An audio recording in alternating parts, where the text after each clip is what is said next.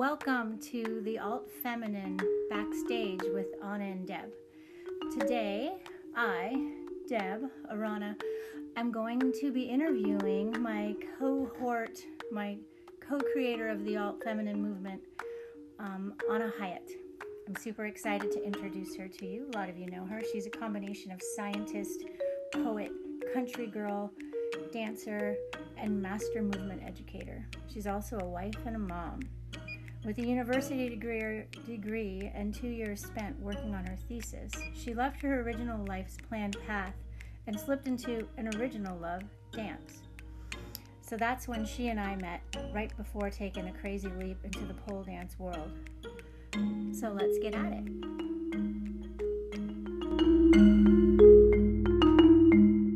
Yeah. Uh, I'm happy to be here with you this morning and to be uh, the facilitator of your or your interviewer today. I know, I know a lot, but I don't know everything about you. Um, so let's get started. Okay. And I want to start. So I met you right after you left school. So you had mm-hmm. gotten your degree, um, and that was at Santa Cruz right? Yeah. And then you went into the grad program and you were working on your thesis. Mm-hmm. and what were those two years like for you? Was it be? It was such a it's such a blur in so many ways, but um I'll tell you this. When I drive past San Francisco State to go see you in Pacifica or just drive south, I still get like a sick, sad feeling in my belly. I'm like, oh, that place. Um, I was living in the sunset, and um, you know, I, I it's and just like everything in life, it's not all bad. It's not all good. I'm so glad I did it. But um, yeah, I was working a lot and going to grad school in a very competitive program that I'd worked so hard to get into. Um, my mind was being blown academically all the time and having like really amazing, intense discussions about history and literature and race and class and ethnicity and identity and just getting super deep into Nietzsche and Derrida and Foucault. I mean, stuff that was it's super formative to how I view the world. Um, it was great. It was a really great time in my life. And then, you know, it just, but it was, it was such a shell, you know, and the timing of that happening um, as I was a, you know, a young adult, early, early mid twenties, it just wasn't what I was supposed to be doing is how I see it now. Um, but knowing me, you know, I don't quit anything. And um, it's the, I was thinking back, I think it's the only thing I've ever quit in my entire life. Mm. Besides breakups, you know, which were hard for me to do too. I'm always hanging on to the last minute there. So when I think about leaving school, um, I just feel like an outer force, an inner force, some other higher part of me just picked me up on my little chessboard of life and moved me because I wouldn't have made that decision really consciously. Um, I had I had some tragedy go on in my family. I had a a young little cousin in a car accident die and I went to her funeral and that just broke me apart. I felt like the emotions that I'd been not dealing with for 2 years just came out and it was the catalyst for my kind of, I guess, a breakdown where everything I'd been doing and paying attention to felt really meaningless. Mm-hmm. Um, I had no relationships to kind of anchor me. And that's what I really see now is that I, I had one really wonderful friend who was also floating around in the stratosphere of academic life and um, having all her own issues. But when I needed wisdom, when I needed a mentor or an an ally, you know, someone who really saw me for more than just a good student. Um, I just didn't have that in that program. Um, it was very dry. It was a women's studies program where I was focusing on transnational feminist issues. It was very cool and very traditional and masculine in its approach. And I had no relationships to keep me grounded in that space. So I left. I, I floated away. Um, so yeah. You're saying that you didn't, did you not think that you could take that and segue into a, a life of your choosing from that? Um, I think I had no clue what kind of life it would bring for me at a certain point. It would, you know, when you're in the academic world, it's all about writing, publishing, being recognized for your work, getting a professorship or an associate professorship. And so being willing to kind of go anywhere, where you know, Kentucky or Nebraska or wherever. Um, and it's like this never ending quest for greater recognition, greater accolades, a better um, fellowship, you know. And I don't think I really knew that going into grad school. You know, I come from a family that, you know, I have the highest level of education in my family. It was very important for me to go to college. Uh, my parents had no desire for me to go to grad school. That was all me pushing myself. So I didn't mm-hmm. really know the game, you know. I stumbled into this game of academia thinking, I'm smart, I'm talented, I'm interested in this stuff. I'm a good writer.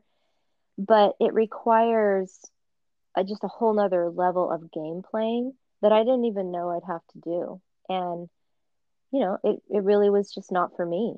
And a lot of academics feel that way. You know, a lot of academics don't want to play that game. And it's, it's hard to figure out what you're going to do if you don't keep playing the game because academia is so outside of reality, you know, like what will I do with this philosophy degree? like besides teach philosophy, right? Well, yeah, I mean it seems like it's about education. It's about your education and it's about sharing what you know with the next generation who want to be educated yeah in that subject it is um, but it's it but it's also not it flows. yeah. yeah, feels boxed in for yeah. sure. Yeah, I think um, I think experience and wisdom really need to come part and parcel with the high-minded learning and, you know, there isn't really that in place at the academic level. So hopefully you enter with a team, you know, hopefully you do it when you're a little older. You've had some life experience and you have some wisdom and you have some grounding to support you through something so heady and unsettling as doing a graduate program um, in that type of field. I think it's different. Mm-hmm. I mean, different subjects yeah. are different and different institutions are different. But without that, you know, it really feels feels like a really lonely endeavor. Um, I felt really cut off from my body, cut off from my happiness, cut off from the feeling of being grounded, like the feeling of putting barefoot in the soil, smelling rain, gardening, dancing, like anything sensual, anything real mm-hmm. and immediate. I mean, I was just not there for two years, and it's the worst I've ever felt mentally, and and I was probably pretty bad physically, uh, just in terms of being really out of shape and disconnected from myself. But that's why when I look back on the choice to leave, I'm like, it wasn't even really a choice. It just happened, and I followed it, and I felt really guilty about it for a long time. Um, and now I just see it as like that some internal intuitive mechanism of myself or the universe. Like it just moved me. It just said, no, don't just go over here now. That's enough. so it was painful, but great. Yeah. Yeah. It was a good lesson. Mm-hmm yeah a good lesson and definitely your your education and your for, foray into that subject was not for naught oh it was it's great def- yeah i mean it's still continuing to serve you and you're continuing to expand on it. Yeah. So that's right about when right about when we met. Yeah. Right about when we heard of this new sensation of pole dancing and such. And um, I want to ask you what what was your first pole dance class like for you? What was your takeaway from that? Oh, I mean, I'll give you my body memory first. My body Mm. memory is stiff, angular, tight, constricted. and my mind was saying, What? No. Ew. Mm, I don't like Mm. this. So I had a Mm. lot of judgment. I had a lot of probably fear because there was judgment. Um, I had a lot of doubt. I really did not have a great experience that very first class. Um, no, no, you know, it's funny. People who we, who I teach are always really surprised to hear that. They sort of imagine me as like falling like a goddess into a river of sensuality so easily, you know? No, I, I was dragged kicking and screaming into the world of pole dance. Yeah, totally. yeah. Um. So then from there, you were asked to teach. Yeah. And how did that? How did they entice you? What made you decide? Yeah, this is what I want to do. Um, it was another one of those moments of, you know, I I is it- really think I was just being being carried by Mm. intuition, you know. I mean, I was that was a very lost moment for me. I had let go of a big part of who I thought I was. And so I think I just had an openness to new ideas that I wouldn't have had if my other plans were working out, you know. It really was an example of like, you know, a door closes, another one opens. I didn't necessarily want to walk through any doors. I was very shut down at the moment. But Mm. um, you know, I have no matter no matter how deeply lost I've been, you know, I really believe in my intuition. I believe in my intuitive heart. And it's more and more, it's so, so much stronger now because I listen to it more consciously.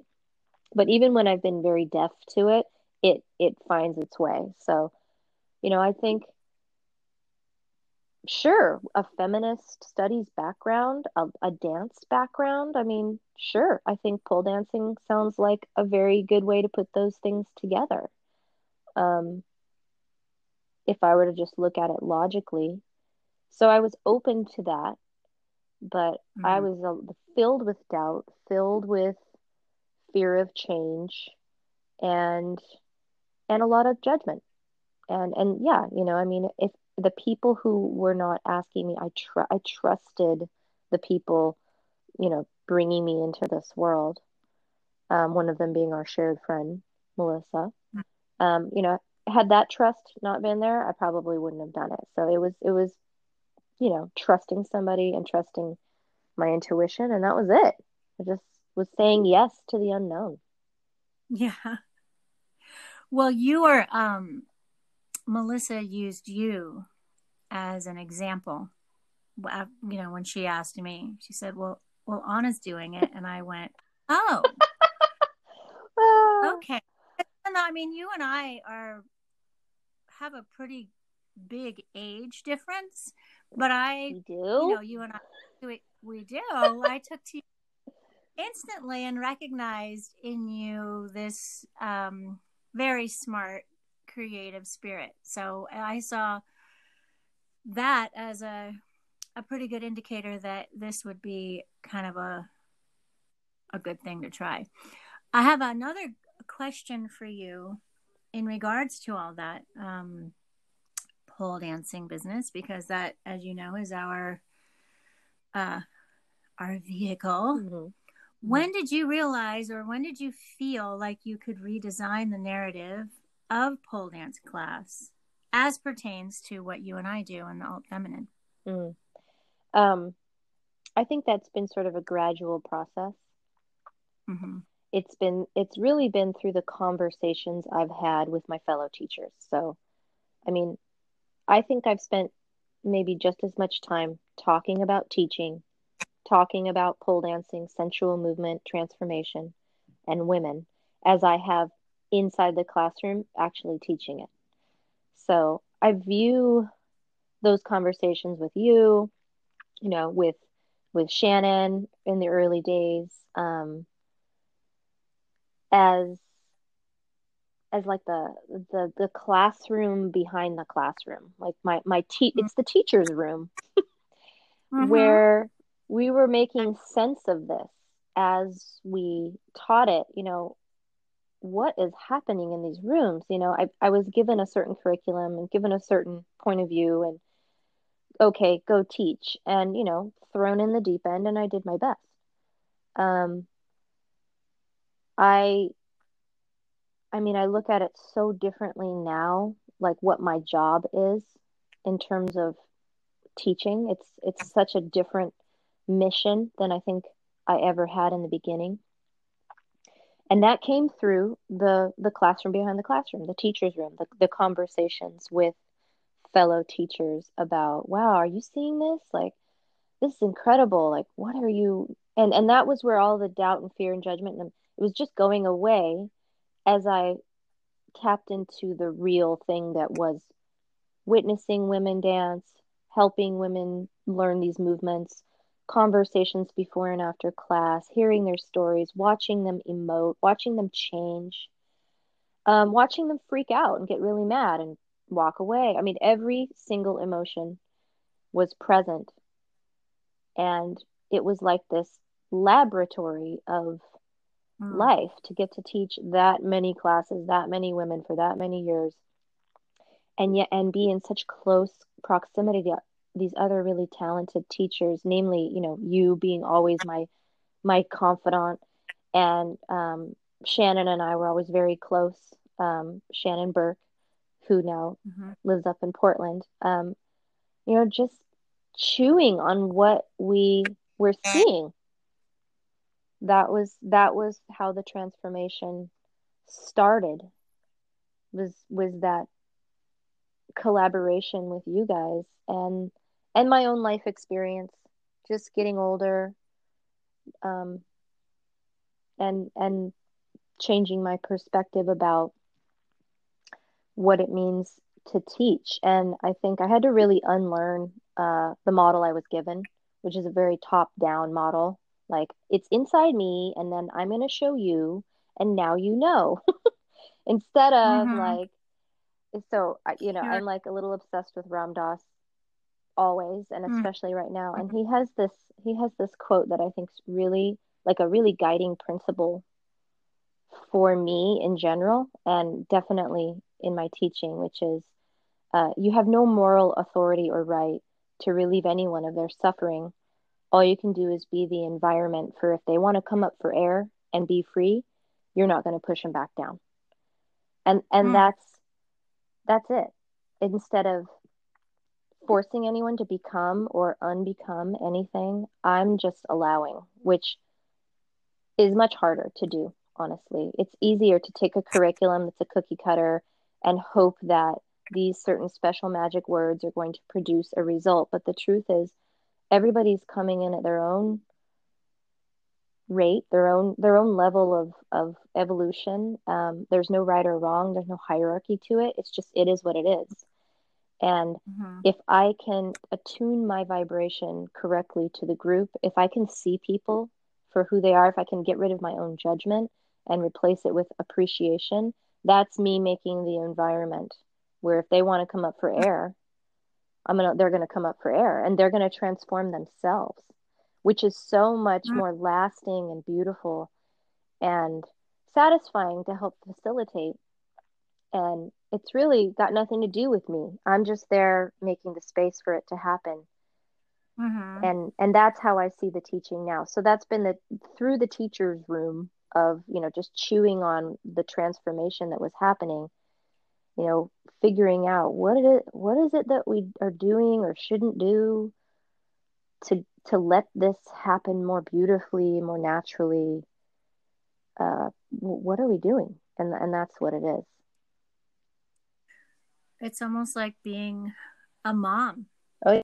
In yeah, letting your kids make their mistakes and being there for them, and giving them the tools to make their own discoveries. I totally agree. It's it's so tempting when you know something to want to mm-hmm. make someone else know what you know, and really, you know, that's just just just your ego. it really is, and mm-hmm. it might even come from a really loving place. But you know, any attempt to tell someone what their archetype is, or you know, like all this kind of Freudian analysis of, um, you know, what is truthfully inside of you and let me reveal it. I, I think it's smoke and mirrors. And I think it has nothing to do with other than just ego, ego talking to ego. Um, if mm-hmm. I create an environment where I'm the new person to please, um, if that person's trying to get out of their whatever their traps are, and mm-hmm. and I and I make myself the goal and my pleasing and what I think is correct and what I think is beautiful, then, you know, we're just jumping from one trap into another. Mm-hmm. And um, I've done that.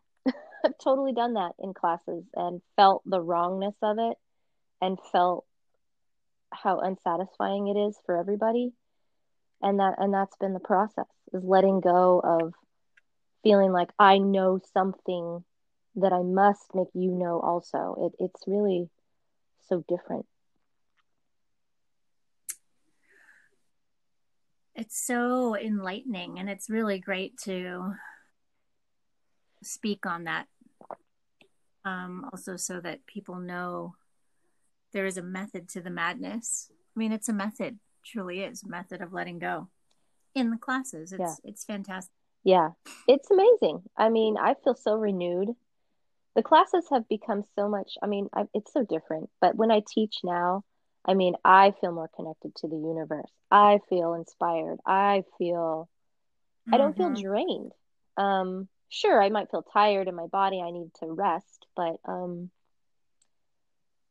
when i'm just allowing everyone to do the work they need to do and you know we're all in it together in a way it's such a different feeling than having to hold all the knowledge as the puppet master of a teacher. You know, mm-hmm. like that's just such an exhausting role to put yourself in. And, um, you know, if I'm the person who knows, then I need people who don't know.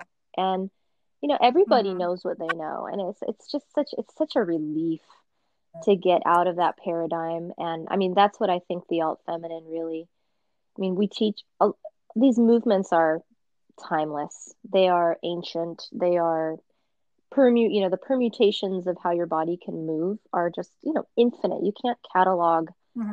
how the body can move. All you can do is be open to its flow. And so getting open to that flow is really what we teach. And it's such a relief to have a paradigm that allows the freedom to just let people come at it however they need to come at it. They receive guidance a lot of guidance. Mm-hmm. Um, but it's it's just it's just a different way of allowing things to open. And so I feel like instead of like ripping it open and forcing it to be a certain shape, it's just letting it open. Mm-hmm. So fabulous. Um, I want to know also why do you think we still need to have the pole in the studio with us. I mean, we're talking about movement and talking about allowing women the freedom to move in their own natural way, exploring, mm-hmm. you know, their own um, their own edges, their own parameters, what they're capable of physically, emotionally, and spiritually. Why do you think it's important for us to continue to have poles in our classes? gosh, that's such a good question. And I, you know, this, it, it, you know, it, this is such a good question, Deb, because we get this question not only from ourselves because we wonder why, why do we need the pole? um, or we get it from the the very you know enraged people who think it's um, subjugation of women and you know using this stri- stripper symbol is demeaning and like why do that? You know if you want to empower women why bring this stripper symbol in right? So there's that question too. And i think there's lots of different answers i mean i think the stripper symbol of the pole is actually really good i think it's a great place for women to start. It's tr- it can be triggering. It can create a lot of fear. It can create a lot of um, judgment.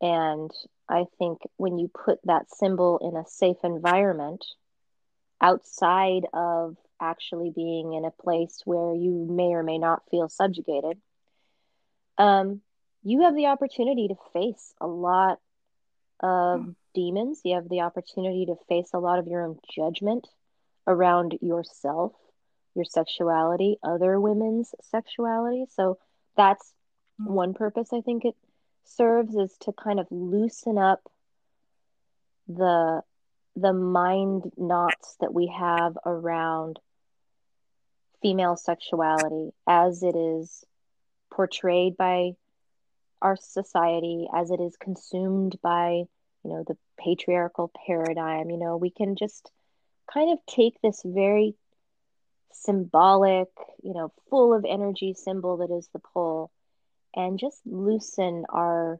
understanding of what it can be. Because it's, it's really just, you know, a piece of metal. That's what it really mm-hmm. is. All this meaning mm-hmm. about it. It's such a simple design, but it has so mm-hmm. much meaning. And I think that's why it's important because everyone's got all these attachments. And I think as they undo the attachments, they start to work with them a little bit. You know, I see women who really get a lot out of playing out a certain fantasy of being a stripper, of being viewed by men. And for them, that can be a very liberating, beautiful process that gives them a lot of juice in their life. I see a lot mm-hmm. of women totally forget that it ever was part of that and use it. It, it ends up looking like a tree or a maypole or, you know, it has this nature symbol to it. So I see the pole actually change its identity with every woman mm. that comes and touches it. You know, mm-hmm. it's mm, interesting. Yeah, yeah, you know, it and then and it, you know, physically, it allows you to do incredibly physical, demanding feats, all these pole tricks. I mean, how, what fun! What gymnastic, great fun to build your upper body strength and you know all the regular things that I could say about pole dancing. Mm-hmm. Yes, mm-hmm. it's demanding. Yes, it's you know physical and um man upper body strength for sure um, but but symbolically, which is what I think is probably the, the real question. I mm-hmm. I think that it's because it's such a strong symbol. It really oh it, it's like this fast track conduit to like oh what have you, where are you coming into this room with? You got some fear, you got some judgment, you got some numbness. What do you got? What do you got? You know the pole is just going to cut right to that and yeah. you're either going to reject it and you're going to walk out of the room and you're going to say what a bunch of idiots those women mm-hmm. dancing around the pole. Or you're going to open up you're going to allow which hopefully your teachers made an environment where you can try to do that and you can work with what comes up. Yeah. Look at that and and allow yourself time for healing. Yeah. That's what the healing and the empowerment comes in if you allow it. It's so great. Yeah. Um let me say um a few more times here. Um um, um I want to uh ask you a few more questions here if I may. Ask away. How do you Ana Hyatt on the daily celebrate your feminine? Oh, how do I do that? Did it Great question.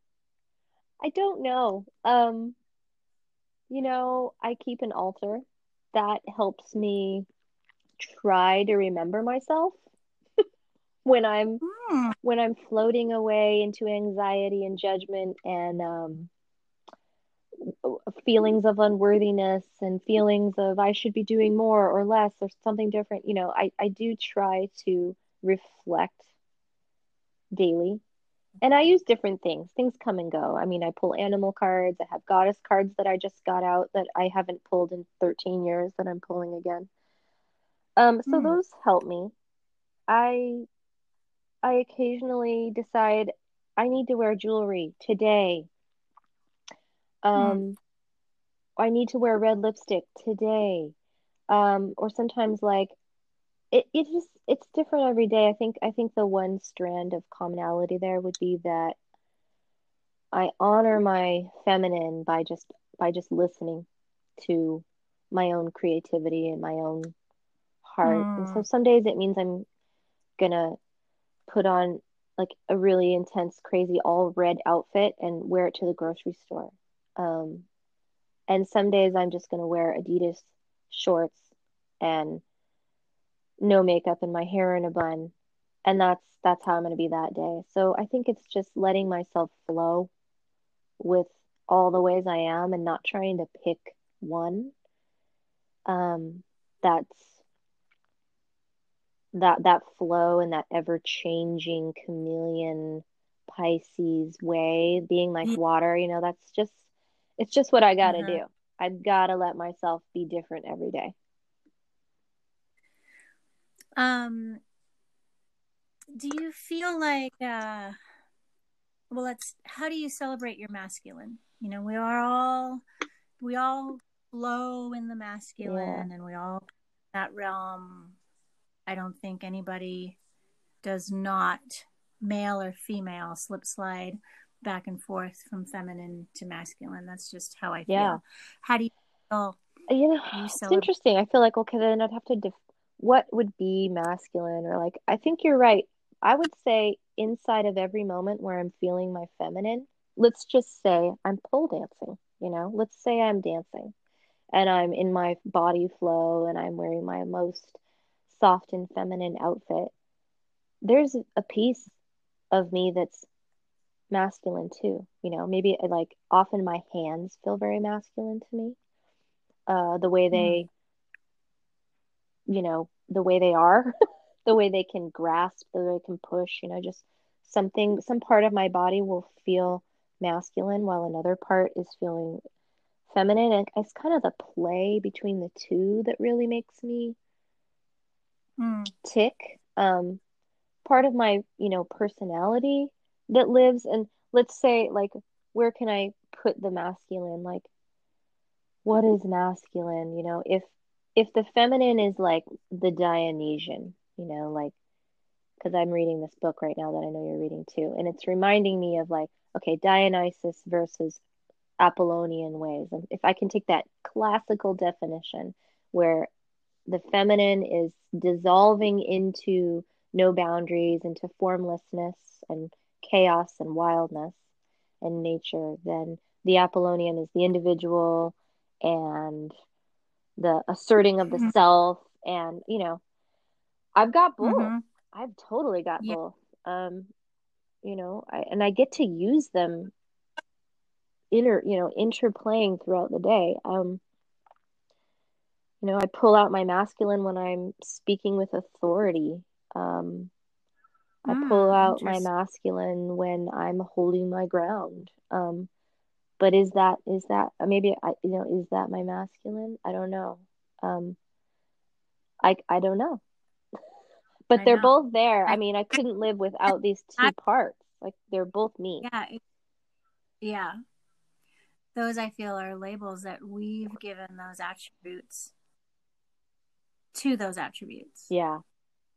Are they masculine? Are they feminine? It's what we have labeled them as such. I agree. Doesn't wrong. It doesn't mean it's wrong. And you, you, you know. Oh, where's my phone? Groovy tune. Sorry about that.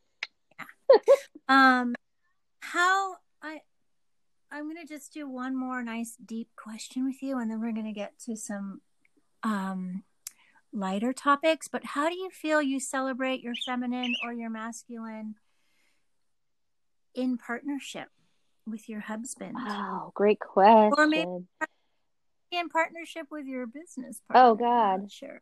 We are definitely two boys inside of female bodies. Yeah. Um uh-huh.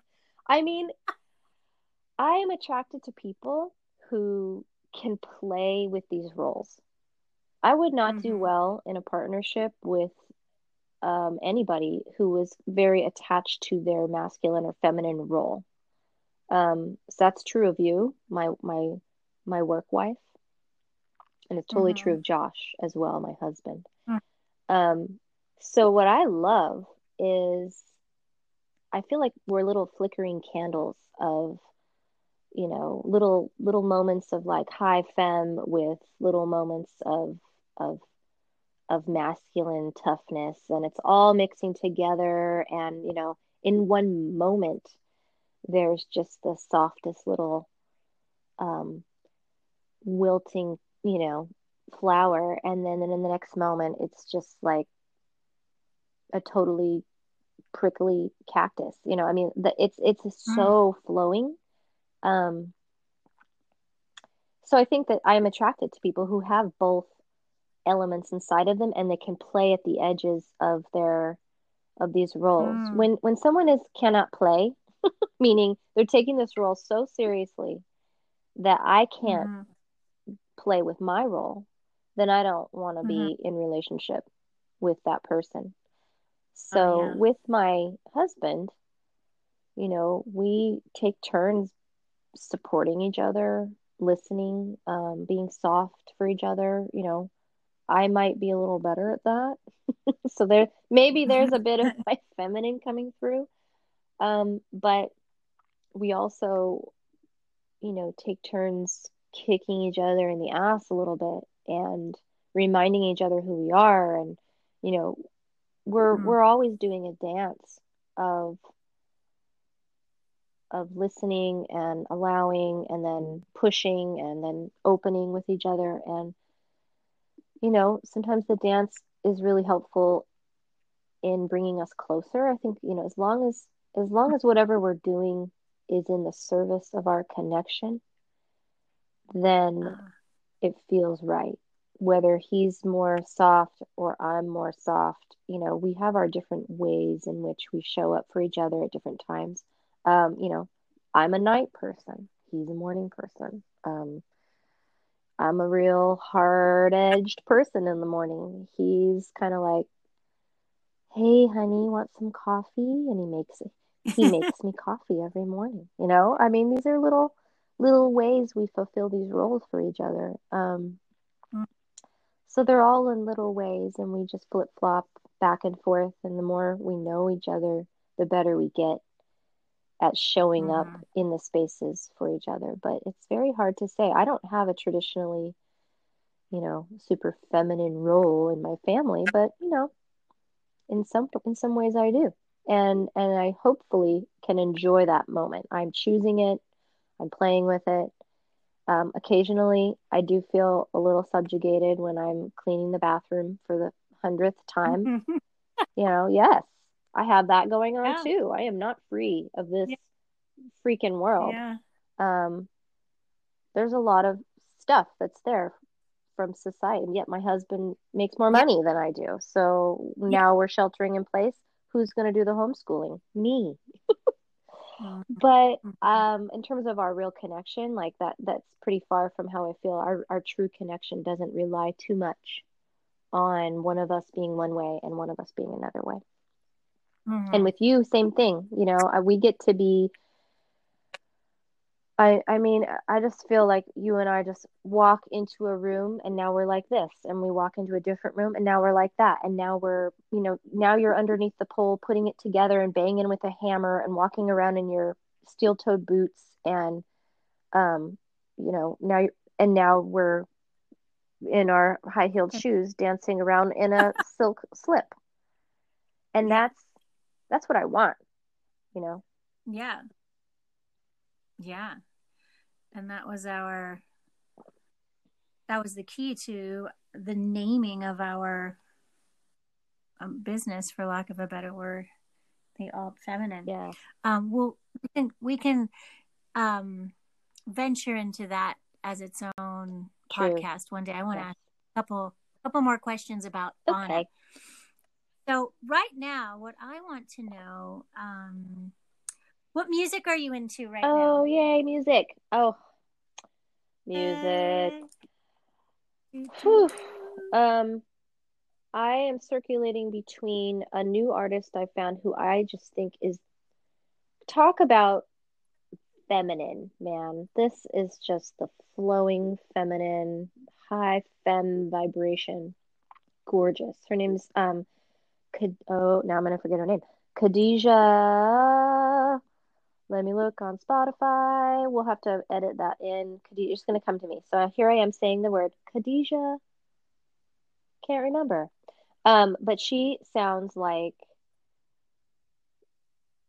she probably has the the chops of an operatic singer. She's just like an she's a Mm. super amazing vocalist. It's like listening to her voice is it's silken, you know. She is beautiful and it's it's this great hybrid of um, R&B with psychedelic uh Stevie Wonder undertones. It's so great. Oh my You would love it. Oh, it's so great. Listen to her song Delphine, which it's Okay. just beautiful. Um, yeah, that's a great, spacious, feminine moment. Um, I've also been listening to um, Rosalia, who is another high femme goddess uh, with a ton of masculine energy too. She's um, Spanish, and and I'm when I say Spanish, I'm going to say she's Catalonian, and she's doing this great new thing with flamenco. I think she has very traditional flamenco roots, and she's bringing flamenco to new levels, mixing it with hip hop, mi mixing it with music from the Dominican Republic, and um, she's just badass. And you know, I feel really inspired by her. Do me a favor and say her name again. Rosalia. Yeah, Rosalia. she's got one of those one name names, like Cher or Madonna. She's just Rosalia. Rosalia. She's amazing. You always, yeah, you always give me great ideas for music. Okay. Um. Oh, Kadhja, who's the person you look like, Deb, from the Cosby Show? What's her last Oh, name? Well, back in the eighties, Lisa Bonet. Bonet. Kadhja Bonet. the- That's her name. Kadhja Bonet. Oh, wow. Okay. Shout out to Lisa Um, Bonet. She's always not a music. Well, maybe she is a musician. I guess she is, but um, she just inspires me. Yeah, I don't. I don't think she is. Um. how about I love her. Are you listening to any other podcasts besides ours? I am listening to the Be Here Now network, and I'm listening to old Ram Dass quite a lot. Mhm. quite a lot. Um, it's been super helpful with my parenting. Um, it's been super Mm. helpful with my relationships, and it's been really helpful during the coronavirus shutdown um, Mhm. to just deepen my spirituality and just it just puts my head in the place it needs to be to accept any form of change. So it's great. Mhm. I love Ram Dass. He, I've been loving Ram Dass forever, so he's he's raging back into my brain, and it's been really good. Um, I would love to listen to some other podcasts, but I don't have time right now. Um, Mhm. but I don't know. That's the one, Ram Dass, the Be Here Now Rep Network. Love it. Um. Okay.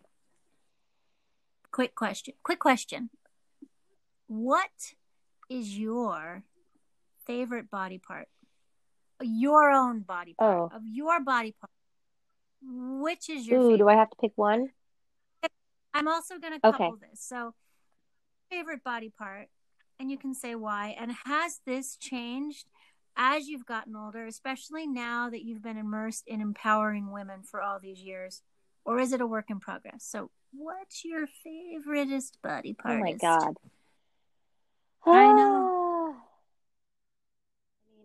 Ah. The All my life, I've liked my shoulders. Um, I was Mhm. told early on I have great shoulders, so maybe that's why. Um, but I like them, you know, they're strong. I like their strength. There, Mm. there's your masculinity Yeah. question. When am I in my masculinity? Like doing my upper Uh, body push-ups. Yeah, my shoulders. My shoulders feel capable to me, and so that that feels great. Who doesn't like to feel capable? I love my hands and feet. Mm. I like high use parts of my body. That's, you know, you're here, you're getting like the part of me that is like, you know, um, Eastern European, like I'm ready to like, you know, plow the fields and work like a 16 hour day and then get up and do it again. Like that is, there's a deep, deep worker inside of me, like a Marxist proletariat. Like I've got that. So yeah, I mean, I just, I love, and I love that in other people. I love hands, I love feet, and I love shoulders.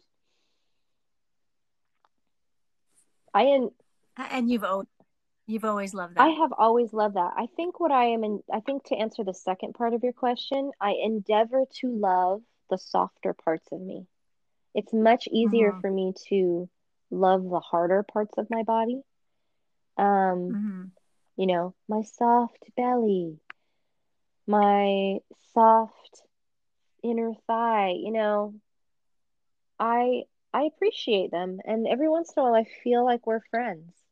And then sometimes we're not friends.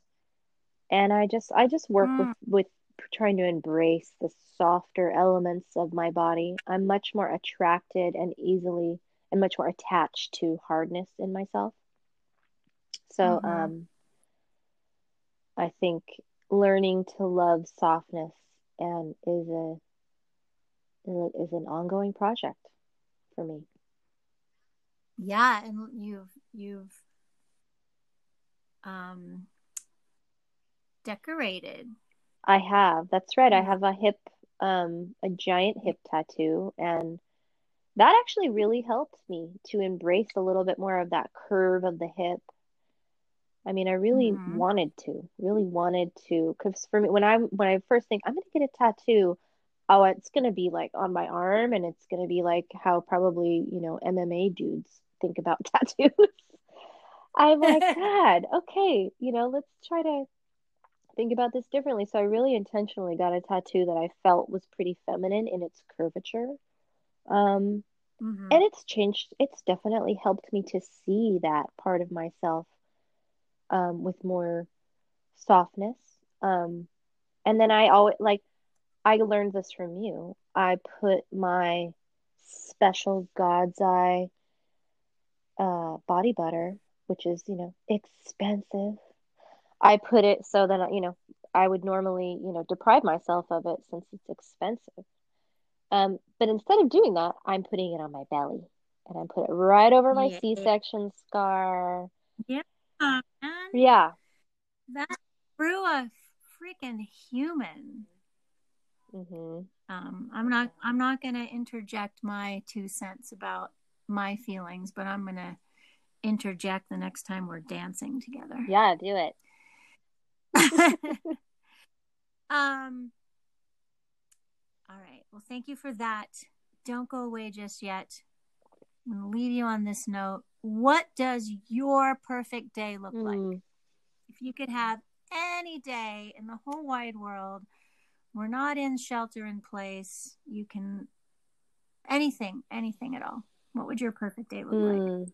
I'd like to be able to sleep until eight o'clock, maybe even eight thirty. Yeah. Um, I would like to wake up and have coffee. I mean, it- it's gonna be a little bit like, oh, it's what I do every day. I really like what I do. So I would have coffee with my husband. Um, I would go outside and experience something great outside before it's too hot or too middle of the day. I would like to move my body and be in nature and have some kind of outdoor adventure.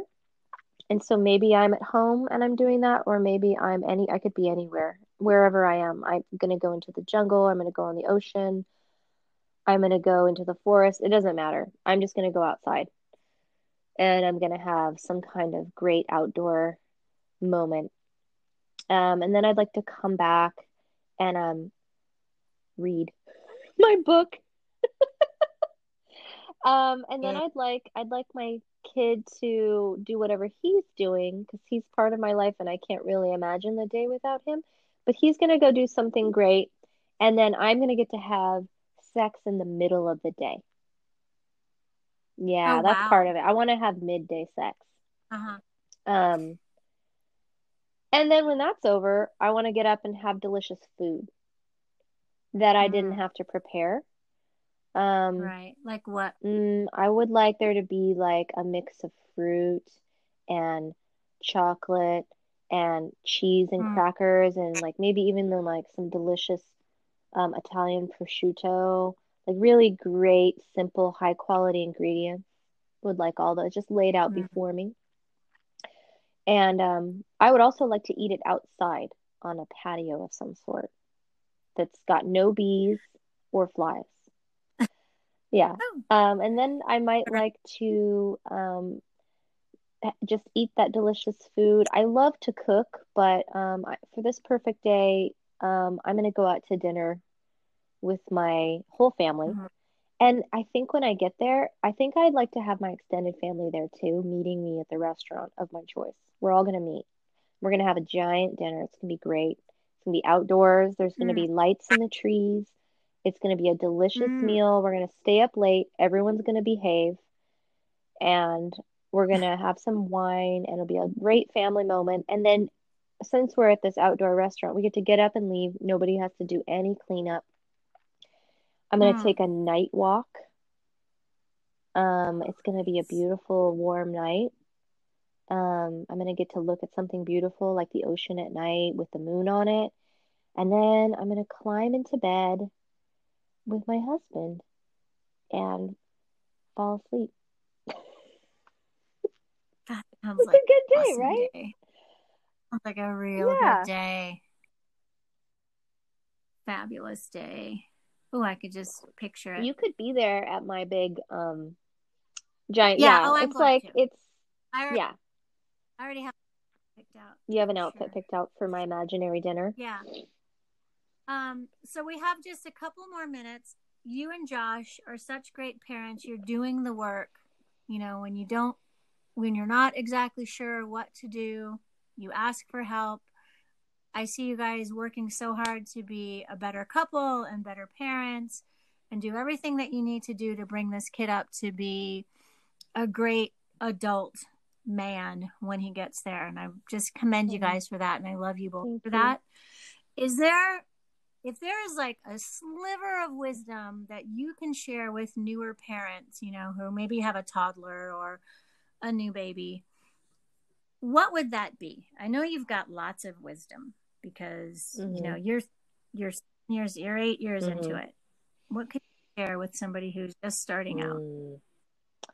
Um, everybody, let's see what different people have different things available to them.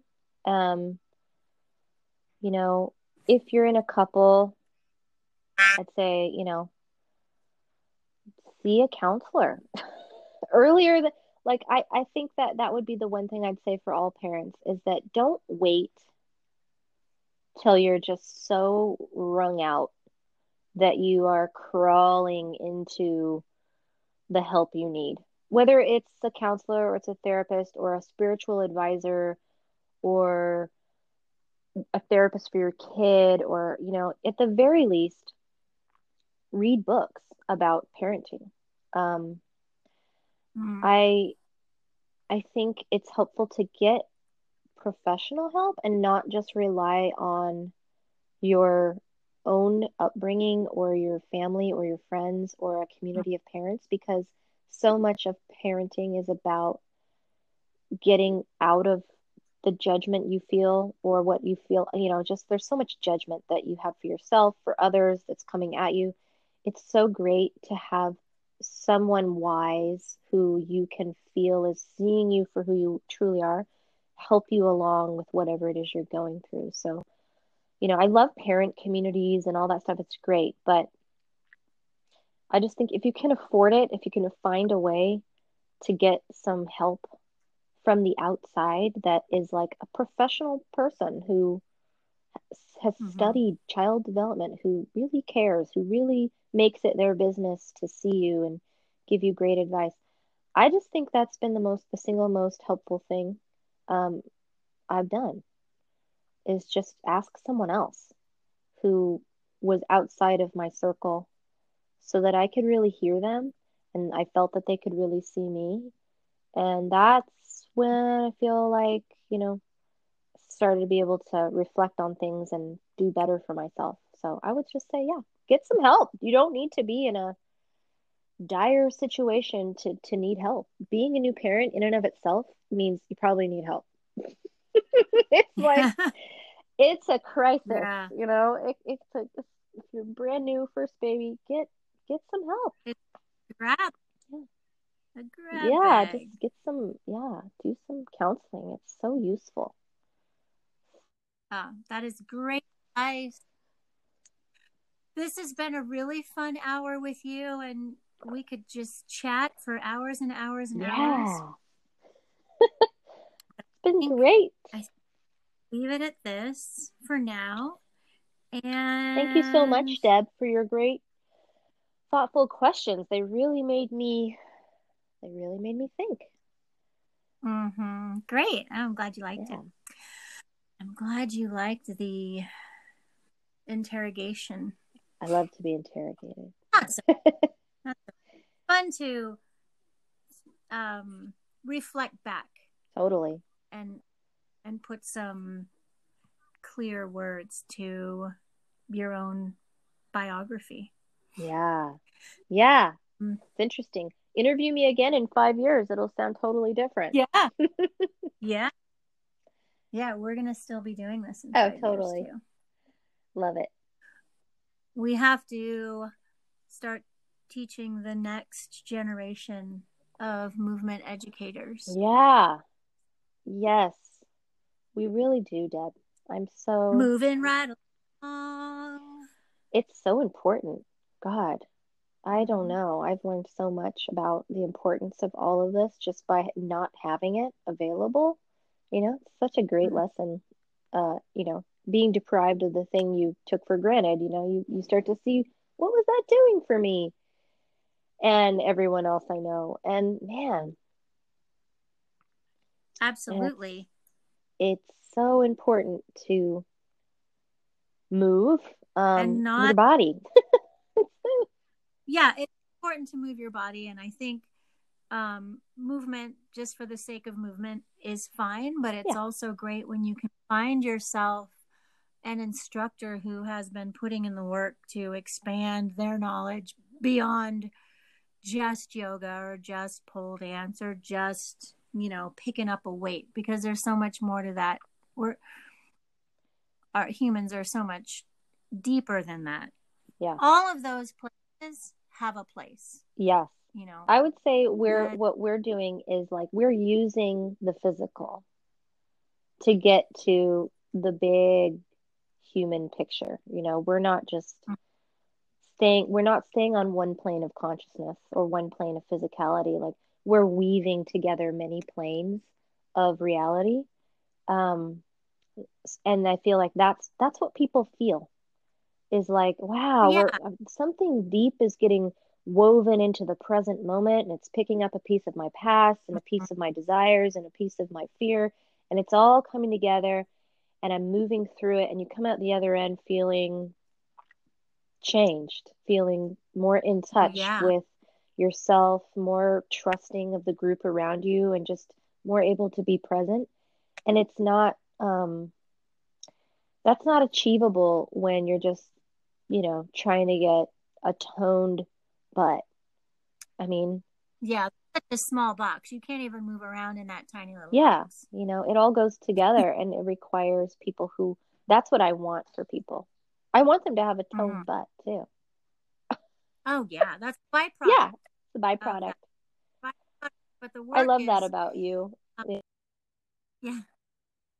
You know. Oh, are we, oh, there we go. I almost lost you. Um, yeah, it's all about um, not necessarily taking control, taking back control of your life, but There is no Um, control of your life.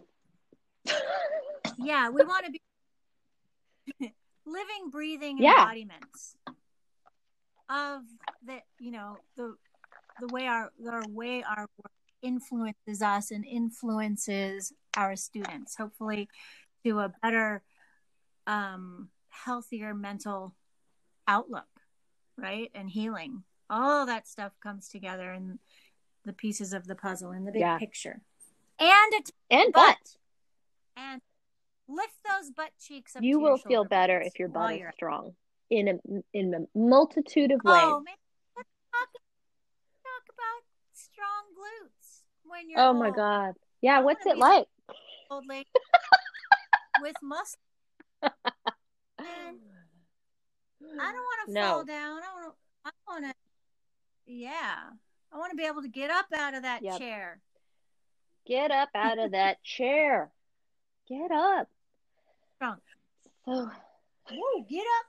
Get on up. that would be a hilarious um video or like sit and be fit little montage you could do. Get up, get on up Mm. out of your chair, and you could just be doing a whole getting up and Yeah. down out of your chair. Yeah. I will actually give that to people sometimes. This is all you need to do. Sit down, get back up. Sit down, get back up. If that's all you do today, do 10 do 5 of these and then we'll do 10. Oh my god. All right. Does your day consist Sounds of great. today? Good job. Okay. I think we've got a lot of material to work with. Oh, I will I'm going to edit this Oh my God, I'm so impressed. you. When you figure out the editing, because I didn't try that hard, but I did look around and I'm like, I can't, I don't know, I can't figure it out. But um, Well, were you on your phone? You yeah, I think you're right. format. That's what Josh said. He's like, get off your phone, do it on your computer. I'm like, oh, okay. Yeah. Yeah, so much easier. I agree. So